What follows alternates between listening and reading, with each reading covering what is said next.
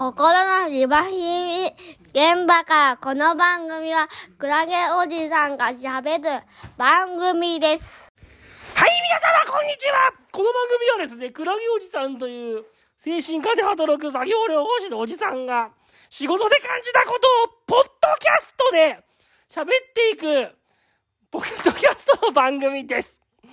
いや、相変わらずこの最初の番組説明がうまく言えなくてですね、えー仕事で感じたことを喋っていくポッドキャストの番組ですって言えばいいんですけど、仕事で感じたことをポッドキャストでっていうふうに最初言っちゃうとですね、もう一回、ポッドキャストで喋っていくポッドキャストの番組ですみたいになっちゃってですね、なんか相変わらずこの最初の番組の説明が、ちょっとうまく言えないな、うまく言えないなというふうに思っております。えー、今日話したい話はですね、X で見つけた、X で見つけた、えー、つぶやきでですね、精神疾患になる前の自分へ何でも良いので一言お願いしますっていうポストがありまして、それに対してのですね、まあ、多分患者も、うんと、精神疾患になった方なのかなと思われる方のコメントがですね、えーなかなか興味深い。例えば、そんなにいい子のふりしなくてもいいんやで、とかですね。頑張らなくても、うまくできなくても、認められなくても、尊重されていない、自分には価値がないのではないかと感じても、あなたはそのままで十分です。頑張らなくても頑張ってます。あなたは、あなたを責めず、否定せず、あなたは、あなたは何よりも大切にし、愛し続けてください。とかですね。気づいていないと思うけど、限界近いよ。今は少しずつ壊れているよ。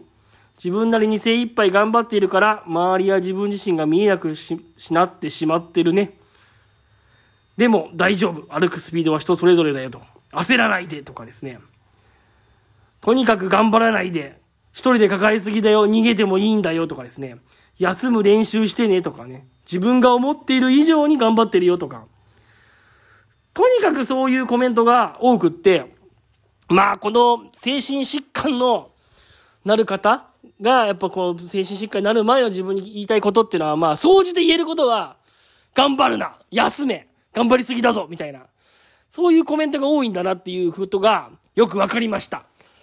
これがなかなか感慨深くって、やっぱり基本この病気というのが、休むことが苦手とか、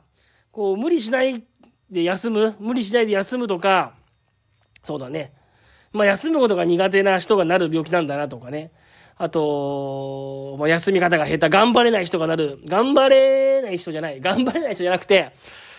えー、頑張りすぎてしまう人がなる病気なんだなっていうことが、まあ、よくわかるわけです。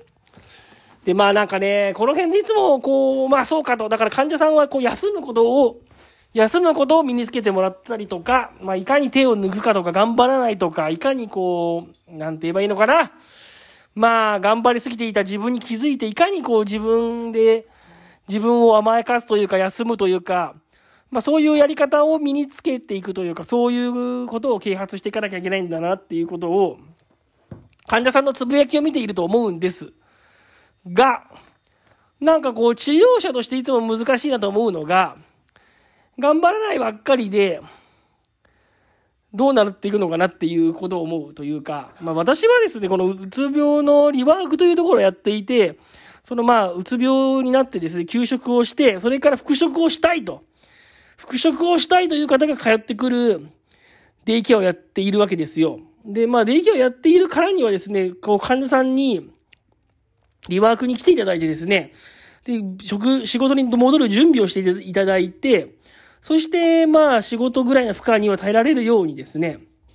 えー、体制をつけていただいて、お仕事に戻るという流れになっていくんですけども、なんて言えばいいのかな。まあ、頑張らないっていうだけだと、本当に頑張らないんだったらずっと家にいて、いて頑張らないで、ずっと休んでるってこともできなくはないわけで、頑張らないことを奨励した方がいいんだけど、かといって頑張らないでずっと家にいるわけにもいかないみたいな現実もあるわけじゃないですか。で、リワークもね、今日は、こう、今日は頑張れないんで休みますとか、いう方も結構多いですし、まあ今日はちょっときついんで休みますみたいな方も多いんですけど、その頑張らないっていうところから、まあちょっとはがん、ちょっとは頑張るというか、ちょっとはなんか活動するというか、そういうところにやっぱり持っていくというか、そういう風になってもらうことも大事なところ、そういう風にしないとやっぱりね、復職はできないので、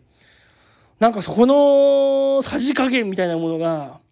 なんかちょっとわからなくなっちゃう時があるんですよね。ま